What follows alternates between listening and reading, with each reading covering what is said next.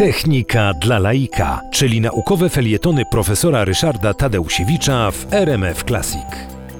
Niektórzy twierdzą, że nie ma nigdy dwóch jednakowych śnieżynek. Może to jest pewna przesada, bo tych śnieżynek jest takie miliony, że pewnie jakieś tam się powtarzają.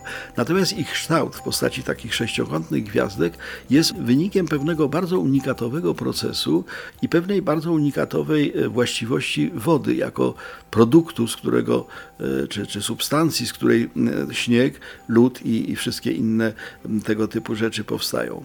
Woda to jest cząsteczka złożona z jednego atomu tlenu i dwóch atomów wodoru.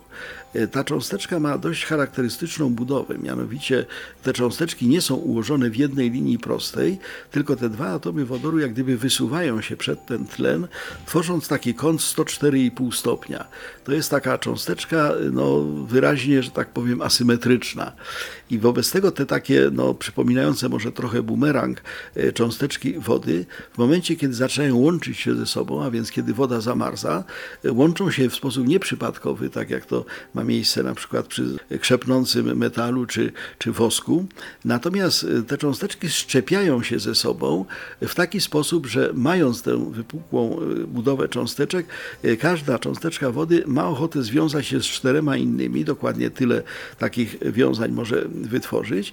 I jak już się zwiąże, to tworzy, taki się, tworzy się taki kształt, który ma kształt takiego sześciokąta, małego sześciokąta. Jak to dłużej trwa, to ten sześciokąt staje się większy. Jest taka płytka e, o kształcie sześciokąta, foremnego sześciokąta, ale to nie jest jeszcze śnieżynka. Natomiast w momencie, kiedy tam gdzieś wysoko w chmurach, w których e, cząsteczki śniegu powstają, e, no zaczynają się tworzyć te sześciokątne kryształy tego, tego lodu, dalszy proces polegający na wychwytywaniu pary wodnej z chmury i wbudowywaniu jej w tej tą cząsteczkę, podyktowany już y, jest takim dodatkowym czynnikiem.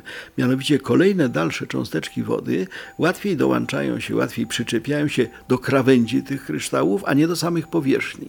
Wobec tego ta y, taka początkowa cząsteczka w postaci sześciokątnego, płaskiego, takiego, takiej płytki zaczyna rozrastać się w różne strony, ale takimi kolcami. Potem do tych kolców przyrastają dalsze kolce, do tych na dalszych kolców dalsze kolce.